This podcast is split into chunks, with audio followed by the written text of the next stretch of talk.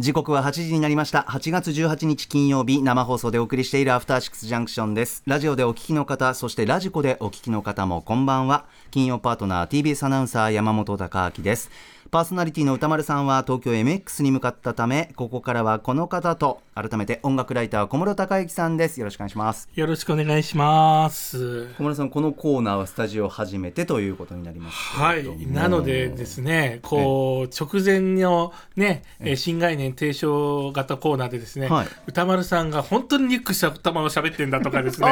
そういうことを今更ながらですねまあね放送で聞いてはいるけども自分の目でやっと確認するとか、ええ、はい、そして今まさにですね歌丸さんがね普段座ってる椅子にあの座ってるんですけどこれも初めてなんですよだからそうですよねはい椅子その椅子ではだからスタジオゲストでいらっしゃることはありますけどその椅子には座ったことはない、ねはい、そうなんですよ。めっちゃ座り心地いいですねこれね。あいいですか？あの前傾でああこういうのでねあのやっぱね腰の負担とかね少しでも軽減する必要があるんだなと、はい、メインパーソナリティはやっぱり優遇されてるなと。そんなことはないんですけどね。ご好意でね今この椅子はねスタジオにね入れてもらって素晴らしい椅子ですね。レイザーレイザー。レイザーですね、はい、さあそんな小村さんですけれども、はい、あのせっかくなんで何かまずお知らせ事とかあればはい、最新の。えっ、ー、とですね、もう、えっ、ー、と、先々月6月にね、ゲスト出演させていただいた際にも、あの、お知らせさせていただいたんですが、まあ、その、まさにね、特集をやったんですけども、うんうん、えっ、ー、と、6月26日ですね、えー、協調は、単行本として初めてなんですけども、聞かず嫌いのための吹奏楽入門というものが、えー、出ておりますので、えー、ぜひチェックしていただければ嬉しいです。うん、で、その先々月出た時に、実は告知を忘れてることがありまして、あのね、えっ、と、三宅龍太監督の編集者として、えー、もうおなじみのですね、吉野史郎さんの、あら吉野史郎さんらがやられてるですね、うん、新書館クリエイターズラジオにも実は、あの、この本の、えっ、ー、と、発売日当日にですね、うん、出演させていただいて YouTube にアーカイブが残っていてあの実は吉野さんはですねアマチュアのバイオリニストでもあるのでええ、で例えばお子さんが吹奏楽やってたなんてこともあるからですね割と近しいけども、うん、でも自身は吹奏楽よく知らないというところでですね、はい、めちゃくちゃ面白がって読んでもらえたんですよ。はい、だからすごくもう理想的な読者の一人だったのであのねあの我々のとはねあの教授者の妻の話とかっていうよりかは、はい、ぜひ吉野さんのねリアクションがめちゃくちゃいいので、こう YouTube よかったら聞いていただきたいっていうのと、あのまだまだ発売関連のイベントが続いておりまして、うん、えっと、8月21日だから本当に今度の月曜日ですね、はい、秋葉原にあるダイナミックオーディオっていうもう本当に高級オーディオの老舗のところがあるんですけど、うんうん、そこで17時半なのでねあの平日の昼あの夕方からなんですけども、うん、ここで高級オーディオで聴く吹奏楽の名曲というのを無料でやります、面白そう。でこれ15名限定でまだ予約入れるみたいなので無料なんで、えー、8月21日秋葉原午後5時半からですね、はい、来れる方はちょっと遊びに来ていただけると嬉しいです秋葉原。はい、ええ、ダイナミックオーディオという、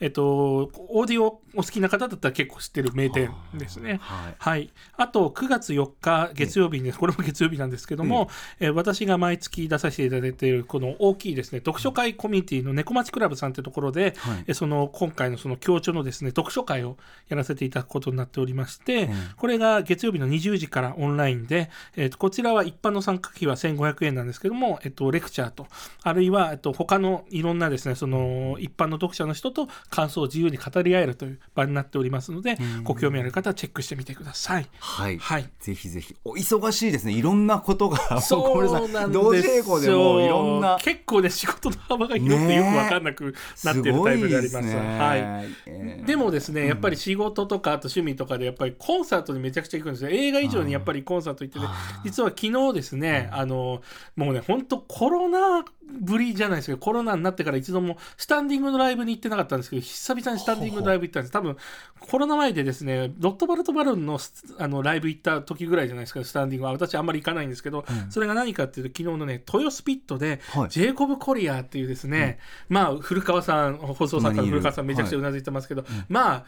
もう音楽熱心好きな方は大体知ってるような、うん、今29歳なんですけどもこの世に存在するあらゆるジャンルのミュージシャンの中の最大の天才と言っていいようなですね、はあ。もう本当に天才中の天才が、まあ、実はあの明日のサマソニにもね出るんで今来日中でそのワンマンが、えっと昨日の豊洲であったんで私聞いてきたんですけどまあ本当素晴らしかったですね。はあ。のマルチプレイヤーで多重録音のねこうはい。よくほら、あのニコニコ動画とか YouTube でもこう一人で多重録音してる演奏とかってあるじゃないですか、あれの究極系みたいのをやっちゃう人なんですけどもそれで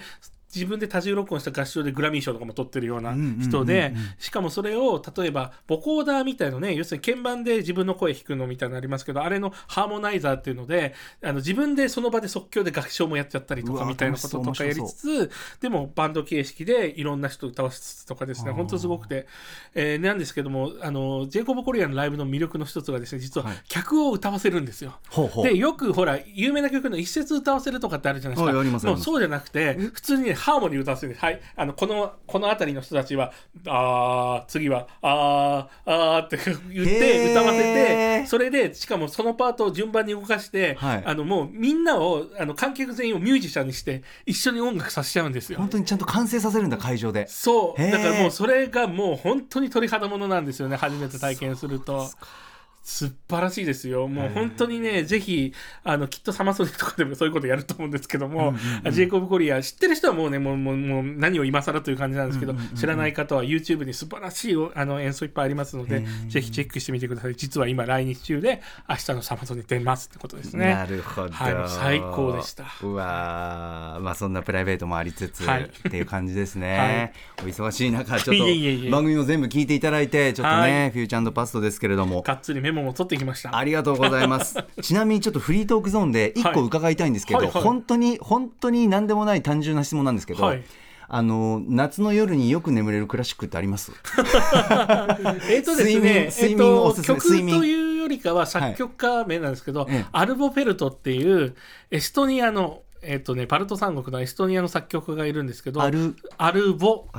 が名前で、えー、ボがウに点々の方ウの小さいは方ですね。アルボ。ボでペルトペルトはい、っていう人が、まあ、この人も超有名な人なんですけども、はい。えっと、初期作以外は全部静かにもう本当に寝れる系のものとかで。で実はいろんな映画でもよく引用されてるんで、ほうほう。あの調べてみるとあこんなとこにもって感じなんですけどね。まだご存命中80代ぐらいかな。ははい、でももう本当に睡眠にぴったりの曲をいっぱい。あのそれこそあれですよ。いろんなところにプレイリスト出てるんでそれ聞けば大体静かなもの集まってるんじゃないかな。静かじゃないものもありますけどまあいずれにしてもすごく精神が落ち着くような曲が多いですね。あそうなんですね。あの昔はよくねティンティナブリ様式鈴振り様式なんて言われて、うん。そういうちょっとあの癒し系のですね現代音楽の先駆けになった人なんですよ。へえ嬉しい。そうめちゃくちゃいい曲いっぱいありますよ。えーはい。今日帰ったら聞こう、はい楽しみにぜひ。すいません後で寝れたかどうか教えてください。さあそれではそんな小室さんと一緒にこの後1週間のアトロクプレイバックします。お願いします。Junction. 1週間でお送りしてきた情報や聞きどころをまとめて紹介するアトロクフューチャーパスト本日のお相手改めて音楽ライター小室孝之さんです。引き続きよろしくお願いします。よろしくお願いします。では早速今週のアフターシックスジャンクション振り返ります。各パートナーが選んだ曲を BGM に振り返っています。ではまず8月14日月曜日。月曜パートナーの熊崎和人です。8月14日月曜日振り返っていきましょう6時半からのカルチャートークでは来週お送りする夏の特別企画アトロクアンダー24真夏の進路相談2023に寄せて去年この企画で相談してくださったリスナーの皆さんがその後どんな人生を歩んでいるのか4人の皆さんからお手紙をいただきましたのでご紹介していきました。アトロクで相談したことによってその道に進んでそして仕事になっているという方ももちろんいましたし進学して自分の中にあった夢がはっきりしたという方もいらっしゃいました。とにかく皆さんの夢の現在地はそれぞれだったんですけれども皆さんアトロクに相談してよかったということは共通した思いとして報告をしてくださいました。来週アトロクアンダー24真夏の進路相談2023をお送りしていきます。まだまだ当然間に合います。進路に悩んでいる方困っている方歌丸アットマーク TBS.CO.JP までぜひメールください。7時からの Music Zone Live Direct は去年6年ぶりに始動し5月31日に5枚目のアルバム B&The ホエールズをリリースされました。バンド Galileo Galilei。6月24日土曜日に ZEP 羽田で行いました。 Galileo Galilei の最新ライブから貴重な初出し音源4曲をお送りしました。そして8時台の特集コーナー「 Beyond the Culture は映画「クライムズ・オブ・ザ・フューチャー」公開記念年齢を重ねるごとにすごいことになっている奇才レビット・クローネンバーグ監督に高橋良樹さんがラジオ独占インタビューをしてくださいました。クローネンバーグ監督の作品私初めて拝見させていただきました。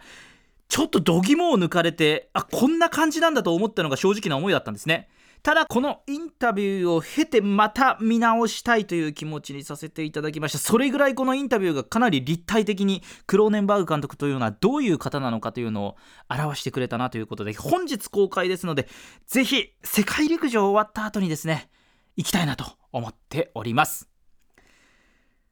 そして今週のグラビアは愛子千恵美さんです。8月28日にファースト写真集「会いたくなった」という写真集をですね発売されます。モデル業が今中心なんですけれども初めての水着グラビアでの写真集ということでご紹介させていただきました。非常にスレンダーな方ですのでこの写真集もぜひ皆さん注目してください。愛子千恵美さんでした。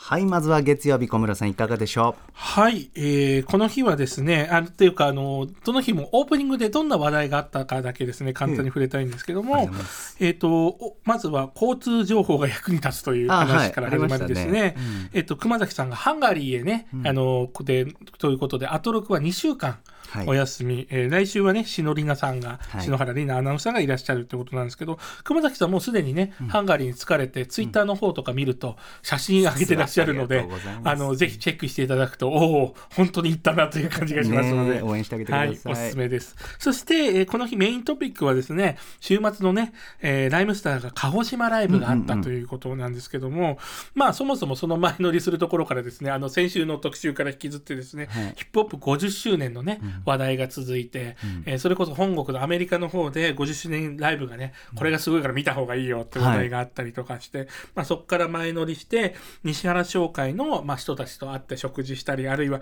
本社行ってね、会長の部屋行った話めっちゃ面白かったです興味ね。深い話だったな 歌丸さんのいろんなねグディティールというかね、うん。会社どんな雰囲気なのかとかそう。中がだってこれどうとか。一歩間違えばネガティブな情報になりかねないんですけども、でもその周辺のねいろんなどんな風に社員さんが働いてるかも含めて聞くとあいいなと思える。そう社風が伝わってくるようなね、はい。うん。だからこそこういう番組をねとかもちろんライムスターの活動を応援していただけるんだなっていうのがねね。すごくよくわかるそこに繋がっていきますよね、は いなんかねああ高い会社いいんだなみたいな。あのなのでぜひこれは聞いていただきたいですね。はい。そして、その鹿児島行った先でね、えー今日も、えームービーウォッチマンやっていたトランスフォーマー見に行った話とか、うん。日曜日にライブをして、それでそのリスナーメールなんかが、えーリアクションあるので、ぜひその辺気になる方はチェックしてみてください。はい。で、えー続いてはカルチャートークですね、18時半からなんですけども、この日はですね、アトロクの、えー真夏の進路相談というね、また、えーと来週ある特集の、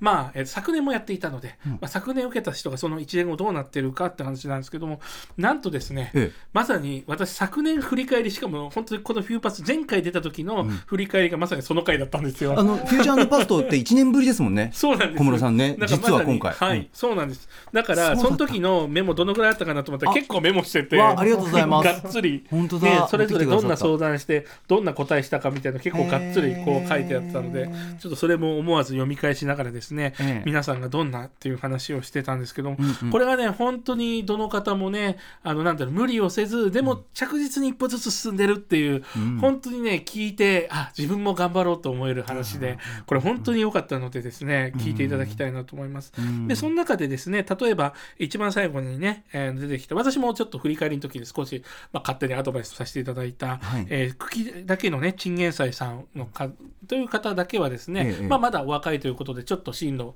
かどうしようかなってまた考えてるって感じなんですけど、はい。なんか本当にね、そういったことも、なんかこう、強要しない形になっていて、でも本当にそのね、悩み方も中3、高1ぐらいの感じもあって、すごく、うん、あの、その後のですね、その、あの、リアクションを受けた後の歌丸さん、そししたあの熊崎さんのねリアクションも含めて、あのすごくいいコーナーだなと改めて思ったので、あのぜひこれを踏まえていただくとまた来週ですねあの味わいより深くなるんじゃないかなと思ってそうですね。ぜひ聞いていただきたいなと思います。ありがとうございます。はい。そして、えー新概念、えー提唱型特コーナーは、はい。目撃隣のご飯なんですけども、こちらはですね、まあ、高校時代の友人のお弁当の話ですね。そうでしたはい。まあ、これでもね、あの、それこそ、保坂あの D がですね、もうこれぞっていうふうにおっしゃってたので、まあ、典型のね、この、ここのめコーナーが目指してたのは、あ、こういう人だったのねっていうのが分かる回になっておりますので、これも、あの、そういう意味で聞いていただきたいなと思います。はいはい。そして最後、ビヨンドザカルチャーですね。はい、えーメールいただいておりますラジオネームキラキラ星さんですいつもありがとうございますえー高木さん小室さんこんばんは。こんばんは。いつも楽しく聞いています、えー今週印象に残ったのは月曜日の特集コーナーデビッド・クローネンバーグ監督インタビューです。私は痛そうなもの怖いものグロテスクなものが苦手で体の変容描写はとても耐えられそうもなくクローネンバーグ監督の作品は1秒も見たことがありません。はっきり言って避けたいジャンルなのですが今回のインタビューを聞いて単に刺激的な描写なのではなく内と外のつながりが意識されていること。うんうん。そして監督の言葉。人体の内側にはとてもファンタスティックで複雑で興味深い世界が広がっている。外側だけではない体の全体性ということについて映画作りにおいてこのことに取り組み表現しようとしてきたという言葉を聞いてがぜ見てみたくなりました。こう思ったのは初めてで私にとっては大きな出来事です、そして柴田修一さんのボイスオーバーも監督の雰囲気が伝わりつつもとても聞きやすくて大好きです。海外の方へのインタビューはセッティング通訳ボイスオーバーなどご準備にたくさんの労力がかかっていると思いますが皆さんのおかげでさまざまな貴重で豊かなお話をお聞きすることができてとても感謝していますと締めくくってくださってます。ありがとうございます。小村さんいかがでした？はい、柴田さんのボイスオーバーぴったりでしたね。すごい、あの、な。んでしょうね。デイビッド・クローネンバーグっていうとですね、まあ、話題にもなってた通り、かなりね、映画自体は、えー尖ったというか、かなり変わり者という印象があるんですけども、ええでも、本人の話口、英語のね、録音を聞くと分かる通り、すごく穏やかな、まさに紳士というお声だったので、柴田さんの、もう本当にね、ボイスオーバーがぴったりで、ねあの、それで要するに変な誤解がなくですね、うんうんうん。あの、監督が意図が伝わってくるなという感じがありました。で、えっと、あの山本さんにぜひお聞きしたかったんですけども、はいはい。ええ。えっと、クローネンバーグ監督って何かご覧になったものあります？と思って。あえっと歌丸さんに伺ったりして、はい。えっと、今まで見たのがビデオドロームとうんうん。ザ・フライ、あそうなんですね。私はね、実はね、けあのザ・フライしか見れてないんですよ。ええええ。というのも、えっと気合い入れて、よし、クローネンバーグいろいろ見るぞと思ったんですけど、はい。ザ・フライ見た時点でちょっとね、挫折しちゃったんですよ、ね。ああそうですか。いやザ・フライ自体はすごく、まあいい話、まあいい話なのかどうかわかんないですけど、えかなりね感情を動かされる、ん。まあ素晴らしい作品だと思うんですけども、やっぱりね目で見てて、あのグロテスクというかあのななんですかね、ええ。もう本当クローネンバーグとしか言いようがない、はいはいああいう造形がですね、やっぱりあんまり得意ではなくて、ええでなんとなくこう次を見れずにいたっていう感じなんですよ。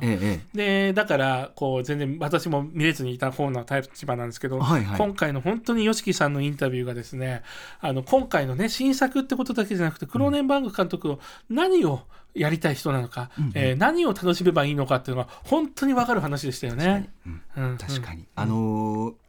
聞くべきだしあと何か作品見てからもう一回聞きたいなっていうふうにはい。思うような特集でしたよ。内容というか。そうです、ん。でまさに私この特集を聞いて、ええ。実はつい先ほどこの放送前にですね、はい。映画見てきた新作。はい。今日ですか？はい、さっきね、あの池袋のグランドシネマサンシャインで見てきましたけど、プライムズ・オブ・ザ・フューチャー、うん、めちゃくちゃ良かったです。あ良かった？良かったです。で、これ、しかも、多分事前に聞いてなかったら、私結構、まあ面白いとは思いつつも、かなりモヤモヤしたと思うんですけども、これ、全然ネタバレになってないので、これ聞いてから行けば、はっきり言ってね、誰でもたの、まあ、あの、こう、そのね、結構、なんだろうな、いわゆる、えーそのし、なんだろうな、あの、肌にね、刃物をこう刺してっていう、その手術的な描写があるので、まあそういうのが苦手な方は、ちょっと、あの、我慢、あの、見に行かない方がいいかもしれないですけども、あのそういうことじゃなくて、話の何をやりたいかは本当に分かるしどのワードに注目すればどのセリフに注目すればいいのかが分かるのでうん本当にね1回目からめちゃくちゃ楽しめる素晴らしかったですね。それは特集冥利に尽きると言いますか、い。やっぱり受け取り方見方が増えてるっていうか、自分の中で変わった状態ではい。映画に臨むのがやっぱベストなんですね。そう。うだから全然こうなんだろう見てから聞こうでももちろんいいんですけども、全然あの聞いてから見るであのむしろクローネンバーグちょっとなーって思ってる人ほど聞いてから行けば、はい。あの結構ねどなどなたでも楽しめるんじゃないかなとまあそのあの視覚的なねところの問題さえ、はい。あの多はい。分それこそさっきも言ったね刃物的なこととかって例えばあのこのアトロク関係者で言うとねうないさんが確かすごく苦手なんですよね。はい、うん。だからうないさんとか絶対見ない方がいいと思いますけどもそうじゃなければうん。うんめちゃくちゃおすすめです、でね。へー。はい。であともう一つ、はい。実はこの映画実際に見てみると驚いたのはもうねイート映画なんですよ同時に。よ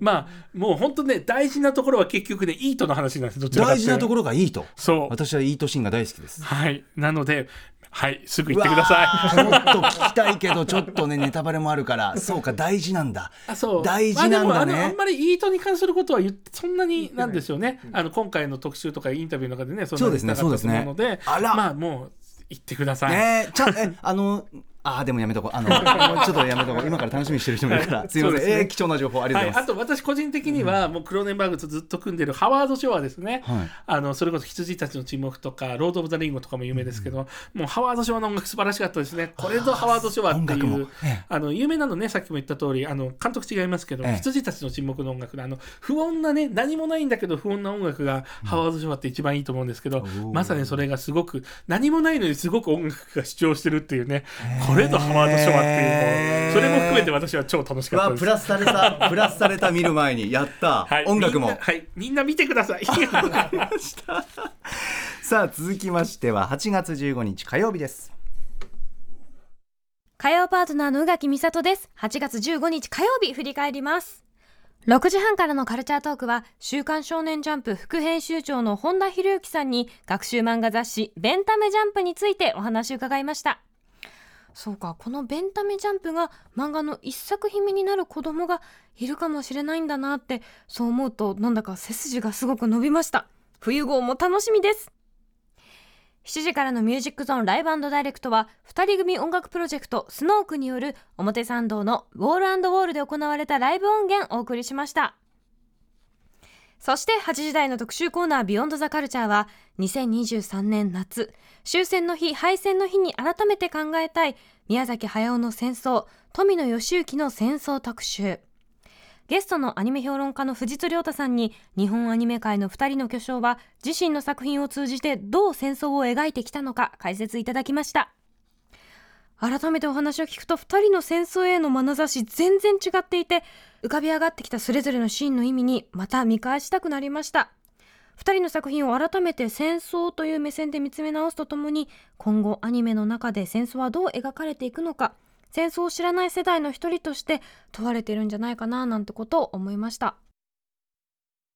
はい続いて火曜日小室さんいかがでしたか？はい、えーこの日のオープニングはですね、まあ、冒頭で少し台風、そしてハワイのね、山火事大変なことになっておりますが、ねの話題に触れた後に、まあ、メインのね、トピックとなるのは、まあ、終戦の日ということで、いつもより早めにアップされた Amazon オーディブルの宇多丸分室。で、こちらでですね、推しているのが、半藤一利さんの昭和史なんですね。はいまあ、こちらは、えっと、本としてね、もう大ベストセラーであの読まれた方ことがあるという、私は残念ながらあの冒頭ぐらいしか読んだことはないんですけど、冒頭だけ読ん冒頭っつっても3 3章ぐらい読んだかな、うん。でもそれだけでもめちゃくちゃ面白いという、本当にあの名著として有名なんですけども、それをなんとですね、私全然知らなかったんですけど、半藤さんご自身が、えー語った、要するに講義帳でですね、本人の口で、えー、とげそれを原稿を読むんじゃなくて、改めてその内容を語り直したというものがあってですね、あの私はちょっとこれ契約してないので、とりあえずサンプルだけ、あの実は契約しなくても聞けるんで聞いてみたらですね、あなるほど、もうこれだというね、なんかベラン名口調というかですね、本当にそういう昔の、あの本当に調子が良くてですね、っていうのはこういうことことを言うんだろうなって形で、うんね。はい、うん。本当スルスルと入ってくる。でもちろんすごくシリアスなんだけども、でもやっぱりその歌山さんも何ともおっしゃってたでも面白いっていうところをですね、まああの隠さず時々笑いが出たりとかねうん。したりっていうのもすごくわかるのでこれ聞いてですねやっぱり昭和史っていうのを改めて知りたいんだったらこっから入るの確かにありだなという。ちょっと時間見つけてねちょっとそれちゃんとやっぱりいつかは知らないとなって方は本当にぴったりのねおすすめだなと思いましたし。 Amazon Audible 試し聞きできますもんね。はい、うん。最初ね30日間でしたがね。ね。無料がありますし、はい。そして、えっと、宇垣さんは、えっと、ミュージカルですねミューラムーラン・ルージュ・ザ・ミュージカルを見に行かれたという、ええ。これがめちゃくちゃ高くてって話で調べてみたらですね、土日と 平日でええ。値段が違うんですけど、土日祝日とかの S 席が1万7500円ということでしたね。すね。まあそこそこね、うん。あの確かに普段よりは高いかなというね、うん感じかもしれないですね。うん。ということなんですけど、まあ、ムーラン・ルージュ、もともとね、映画で、まあ、えっと、いわゆる、えーこの、そのミュージカルの歴史の中で言っても、90年代以降にね、あの、要するに、あの、過去の有名なヒット曲使って、こうね、こう、なんでしょうね、コンピレーションみたいに、えーミュージカル作るっていうのがあるわけですけど、それの最高傑作の一つですよね、やっぱりね、このムーラン・ルージュって。しかもそれが、実は、こう、ブラッシュアップされて、しかも、ユーミンとかいろんな人、しかも、ジェーン・スーさんまでね、ね 実は関わっててみたいな話で、ちょっといろんな方がこの話聞いて気になったんじゃないかなと思います。はいはい。で、えーこの日カルチャートークはですね、えー週刊少年ジャンプ編集部が作った学習漫画、ペンタメジャンプについてですね、副編集長の本田さんが、えー語ってくださったんですけども、これもともと8月8日のね、学習漫画特集の派生かなという感じかと思うんですけども、私ね、買っちゃったんですよ。現物が今、はい。結構厚こいですよね。本当だ。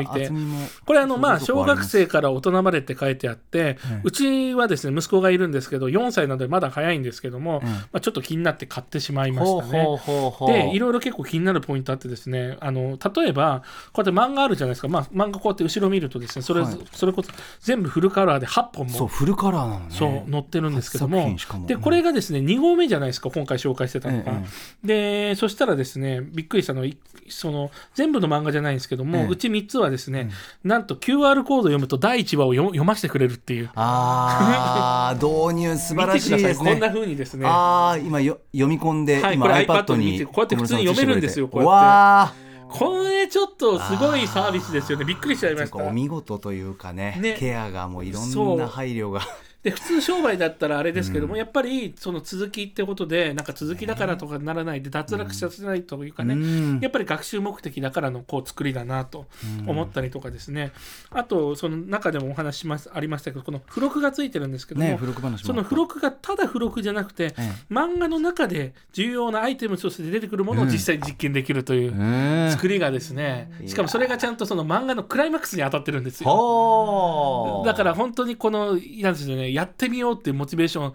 高めてくれるっていうこれぞねいやー。まあ本当によく考えられてるなという感じで。な資。格なしだな。はい、なので本当にこれね別にあのうちはまだちっちゃくても一応子供がいるんですけどそうじゃなくても、なんかこういろんなものをコンテンツ化してエンタメ化して届けたいって考えてる方っていらっしゃるじゃないですか、そのヒントになるなとすごく思いましたね。ねえ。はい。しかもまたそれが未来につながって読者になってっていうお話もねうん合点がいくというかね、もう聞けば聞くほどこのお仕事というか取り組みっていうか、お考えがああ素晴らしいよ。なんか なんかもう ね役割を担われてるなって思いました、本当に。うんはい、そしてですね次は新概念提唱型投稿コーナー「まるまるま」ですね。うん、まるまるま。もうね、もう宇垣さん絶好調という感じでございますけども。好きだしね、はい。口に出すのは。でもうでもね このコーナーがですね今週のハイライトじゃないですか？くだらなさって意味でなるほどはなるほど。現場にいた人がいますけど。古川さんがそうこの日はですねエクセルマというねあのエクセルっていうのは素晴らしいんだよって話なんですけどもその、えっと投稿が終わった後に降りてきて、歌丸さん宇垣さんそして古川さん全員きょとんとして誰かエクセル使える人いるっていう状態になり果てには次の20時代の冒頭に藤津さんにまでこうね聞くっていうありさまという。飛び火。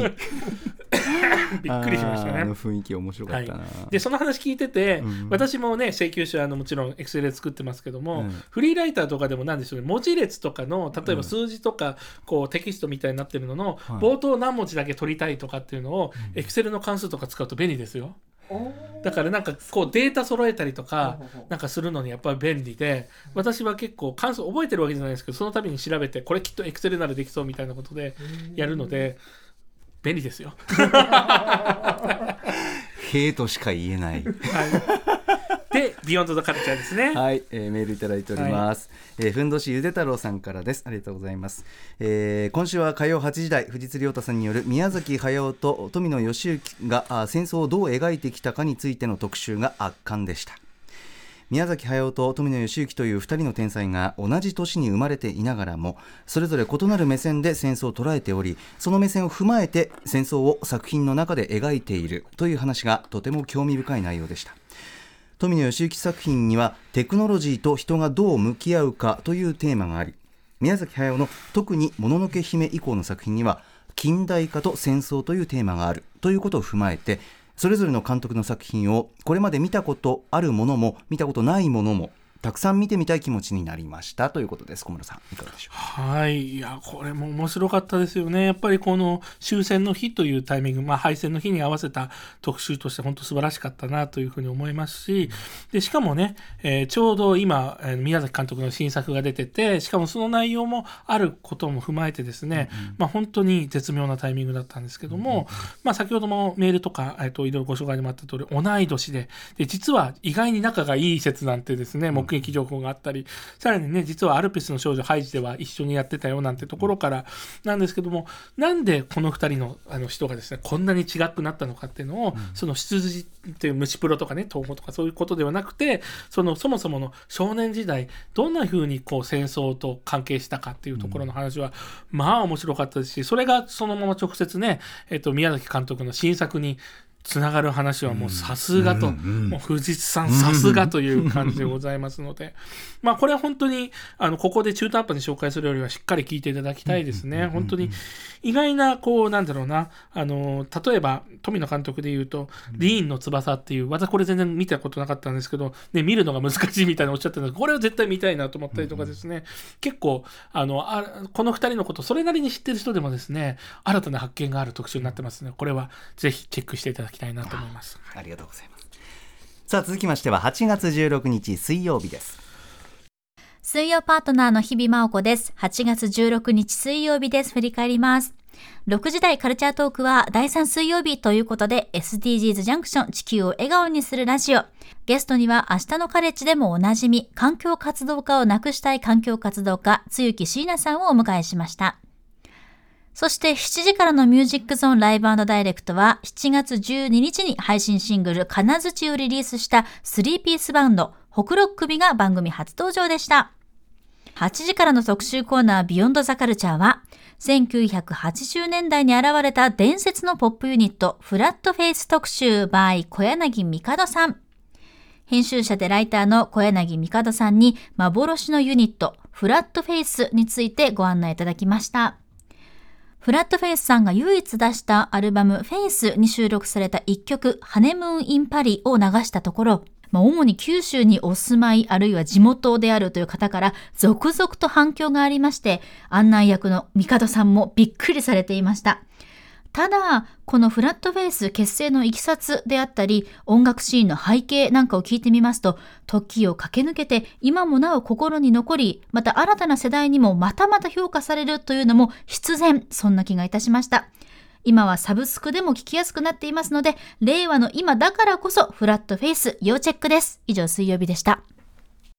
はい小室さんいかがでしたか？はい、えーこの日のオープニングはやっぱり台風の話から始まりですね。えっと、その先週、日比さんが話題にされてたことへのリアクションとして、あの、現在開催中のソウルライター展ですね。えーこちらの話題があったり、そして歌丸さんが毎年参加されている青山ブックセンター本店の選書の話。で、歌丸さんも参加されてるんですけど、なんと、絵本作家の生野直子さんがですね、マイゲームマイライフのね、本を選んでくださってるという、みんな驚きたという。これ嬉しいですよね、ねえ本当にね。はい。そして、えっと、もう一つオープニングはですね、えーうえーとこれも日比さんが行かれたものとして、えー東京都現代美術館でやってるデイビッド・ホックニー展。はい。現在86歳で、これね、11月5日までやってますので、これこそね、私もなんとか行きたいなと思っております。あのね、趣味を仕事にすらすら、つらさなんてみたいなよく話ありますけど、私の場合は音楽関係のイベントなんかはもう仕事でもうね、あの嫌でも行くんですけども、逆に言うと美術系は学生の頃は結構行ってたんですけど、全然行けなくなっっちゃってって感じで、いや本当にね情報だけ聞いてうーしております。はいはい。というわけであの私もここで勝手にですね、ええ。あのこう美術館情報入れてこうみんなが行ったりしてるので私も一つねめっちゃおすすめのコンサート情報を無理やり突っ込もうと思います。す。か？何でしょう？はい。というわけで、えーこれはですね、来週ええ。金曜日ということで、はい。残念ながら山本さんは絶対に行けないわけですけども、かぶってるんですよ時間が。はい。はい。えー池袋の東京芸術芸芸術劇場で、ええ。去年も紹介させていただいた東京ジャズが、はい。去年はね、えー中村佳穂さんゲストで、えー狭間美穂さんがもちろん企画プロデュースされてるんですけども今年も狭間さんの企画プロデュースがありまして、ええ。え今年のゲストがですねなんと BIGYUKI というですね、まあニューヨークの最前線で活躍しているもうジャズに限らずですねあのヒップホップとかのアーティストもご指名多いキーボーディストに、えー日本人のあ沖縄出身のラッパーのね、 Awich そして、えー日本在住のアアメリカ人のサックス奏者パトリック・バートリーってあのもうね Perfume とかの J−POP オタクで日本に住んでるっていうサックスの奏者で、えっとその J−POP について語った動画がバズったりもしてるような人なんですけどもこの3人をゲストにして、えー取り上げる楽曲もバラエティ豊かですね。来日そして追悼として坂本龍一釜石ワシントンパストメセニビッグユキロバート・グラフパーエイウィッチとですね。これを全部オーケストラでやるというどういうこっちゃねという。は い、私今年も曲目解説あのプログラムノートですね。あの演奏会行くとこういう曲ですよって解説の書かせてもらった、なので事前にいろいろスコアとか音源聞かせてもらったんですけど狭間さんのまたチャレンジが進んでる感じでですね、めちゃくちゃもう特にビッグユキ楽曲がめちゃくちゃ面白いことになると思うので気になる方はぜひチェックしてみてください。ありがとうございます。はい。といったところで次はカルチャートークですね。ははいい。えーこの日はですね、第3水曜日なので SDGs ジャンクションということで、今回はつゆき、えっ、と、つゆき椎名さんですかね。はい。がゲストとしてくださったんですけど、これですね、あの、私これを聞いて思ったのは、ええあの、それこそ、あの、さ、来週やる、まあ、先ほども触れましたけど、あの、進路相談の、あの、迷ってる方にはこちらも聞いてほしいなというふうに思いました。えーどんな話をしてたかっていうとやっぱり最後の方にですね日比さんの質問を受けてですね、学生の時から活動していて最もハードルになるのは年齢自分自身がどうせ社会を変えられないと最初は思ってしまっていたが実際に活動し始めてみると年齢は関係ないし早すぎということはないとおっしゃってて。まあこれもちろん逆にね遅すぎということもないとも言えると思うんですけども、でもやっぱりその若い方がですね目指すものによってはまだ早いんじゃないかと思われることとかあると思うんですよね、でもそんなことはないんだということをすごく勇気づけられる言葉なのでぜひあの若い方、え相談考えてる方そうじゃない方もね、聞いていただきたいなと思いますし、まあこういう特に社会活動とかってどうしても周りがねやんやんやんやん言ったりするじゃないですか、まあ分かりやすいのは偽善だとか言ったりするの、でも偽善ってね批判はね結局ねあの批判してる人はその人自身が行動してないから、行動してない自分をね正当化するために言ってる、要するに自分が行動してないそういうことをしてなくて間違ってないんだっていうためのものでしかないんで、まあ、そんなものは全く気にする必要なく、やっぱりね自分がやりたいこと正しいと思うことをやればいいんですよ。うん。ね。は素晴らしいエーい、ルいただきました。思います。なるほど、そして続いて過去6ですね、はい。19時45分からの新概念、はい。でこちらは市川さやさんが海外での鉄道オタクの呼び方をね やってたやってたと思いながら聞きましたけど。どうもこれもう改めて取り出すとすごい内容でしたよね本当ね。鉄のあ鉄ちゃんの扱いひどっていう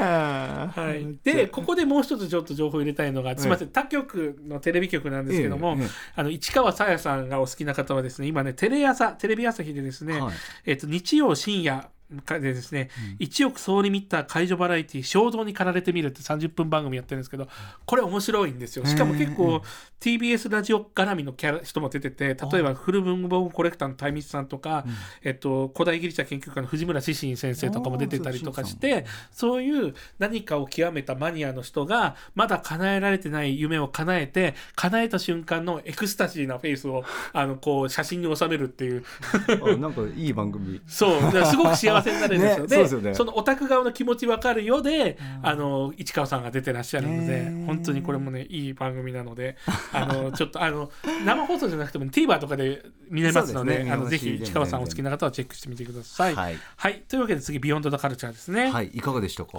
はい、えーまずですねこの特集された小柳帝さん、えー実はねちょっと私ご縁がありましてというのもですね今日、えー日本で公開になるです。フランス映画の「二人のマエストロ」っていう2人の指揮者親子の指揮者をかもあの題材にした映画が今日公開になったんですけども、これのパンフレットをですねあの私と小柳さんが書いてるんですよ。えー、つながってわるな。私が割と活音楽系に書いて、ええ。小柳さんはあのキャスティングですね俳優さんとかについて書いてくださってるので、えーもしあのご興味ある方は2人のマエストロ映画チェックしていただければと思います。でこの特集自体はですね、まあ、なかなかこう一言で説明するのは難しいような特集なんですけどもまあそもそも最初のねその特集配慮のところで、えーリスナーからですね九州在住だった福岡の方からですね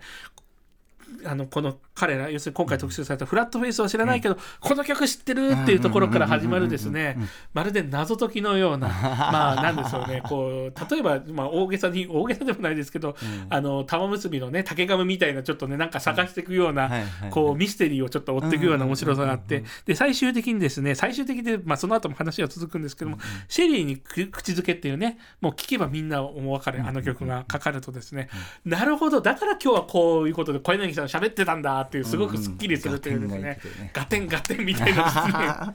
特集になっておりますのであのこれも本当に面白かったのであの、全然ね渋谷系に興味もないんだけどって方も聞いてみると案外面白い特集ですので、あのぜひ聞いてみてください。はい、音楽流れますんでラジコタイムフリーで楽しんでみてくださいさあ続きましては8月17日木曜日木曜パートナーうないりさです8月17日木曜日振り返ります。カルチャートークはセガが好きすぎるセガ社員奥成陽介さんが登場。10年先を進んでいるとファンから言われる時代の先端を言っていたセガの魅力を社員目線で解説していただきました。私が驚いたのは1990年にメガドライブでオンライン通信をすでに実現していたという話。確かに時代の先を進みすぎているのではないかというくらいですよね。奥成さんの著書「セガハード戦記」ではゲーム機競争全盛期のセガ、任天堂、ソニーの戦いが詳しく書かれています。ぜひこちらの本もお読みください。そして7時からのミュージックゾーンライブダイレクトはラッパーで DJ そしてファンシーのメンバーとしても知られる全裸ロックさんが登場。スタジオで DJ プレイを披露してもらいました。ずっと体が揺れてしまうような気持ちよさそして音楽もとってもかっこよかったです。8時からの特集コーナービヨンドザカルチャーは夏の化粧品コマーシャルソング特集。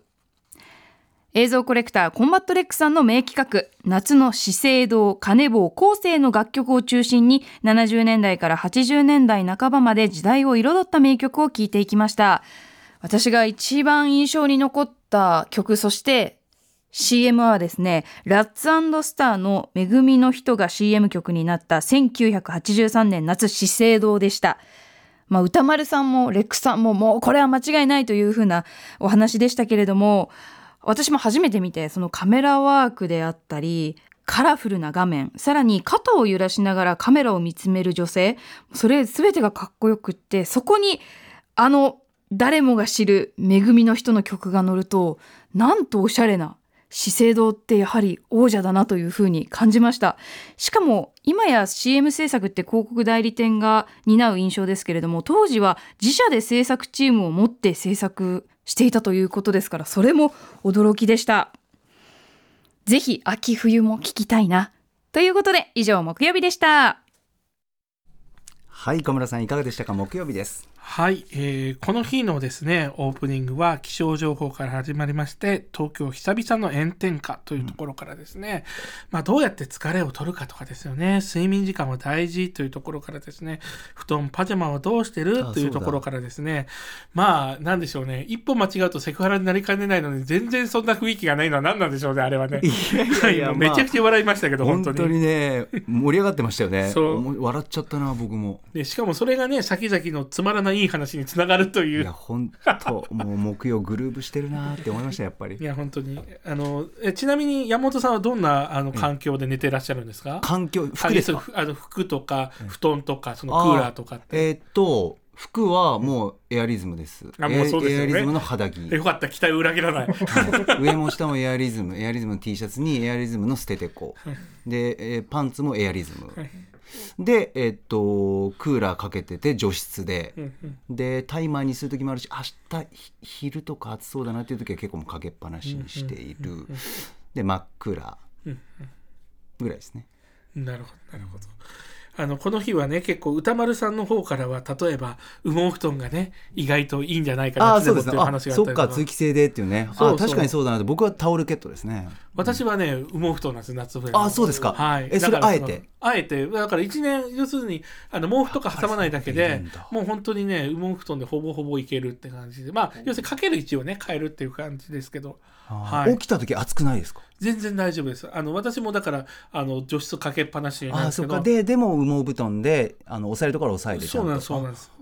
私それがちょうどいいのと。あと歌丸さんが途中でおっしゃってた、実は隣の部屋クーラーいい説ってあったじゃないですか。私ねこれにほぼ近いことやってるんです実は。ほうほうほうほう。どういうことかっていうと、一部屋の中をカーテンで区切っていて、カーテンで区切った寝てない側の方を除湿でかけて若干こうね要するに上とかは空いてるわけですけど、そのぐらいがねやっぱりねじょあなんで起きた時に喉も痛くならないし、でも汗もかかないしっていうのでですねちょうどいいですよ。そうか。除湿は何度ぐらいにしますわうちのはなんかねマイナス2度までできるんですけど日によって、えっと、だからマイナス1度にしたり、まあ、2度まで下げるあそういうのって感じなんか設定温度も全然違うんですよ表示がそうなんですそっかうちのメーカーによって違うんだと思いますけど、はい、だから結構ねあのそれぞれいいセッティング見つかるといいですねって話ですよね。はいであとは来週ねカルチャー外回りの話もいろいろしておりましたそうだそうだはい、そしてカルチャートークはセガハード戦記ということなんですけども、山本さんはええ。セガのハードとか持ってたことあります？セガのハード持ってたことないです。友達ん家でああ面白いなってやった記憶があるかな。私もまさにそれでうちにあったのは任天堂とかソニープレステなんですよ。はいはい。で私もだから同級生のお金持ちお寺でお金持ちだった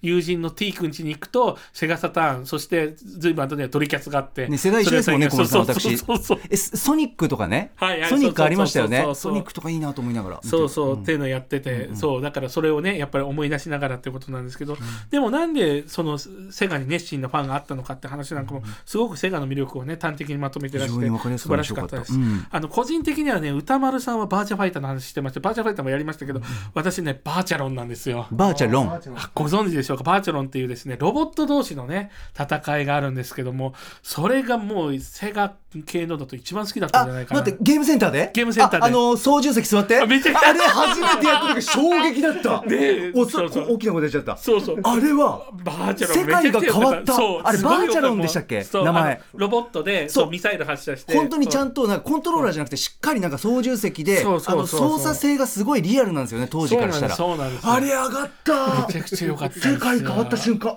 思い出した。私地元でゲームあの地元のゲームセンターで大会あった時にはそれで優勝したぐらい結構ました思い出があねって。めちゃくちゃもうバーチャロンがあなって結構体験したことないぐらい囲われる気がしたなあそうそう操縦席が。あそんなのもあったりとかしたと思う。あのまあ没草入筐体だっていろいろあったりとか種類もバージョンもあったのであごめんなさいそういえいえいえ嬉しい同世代の話、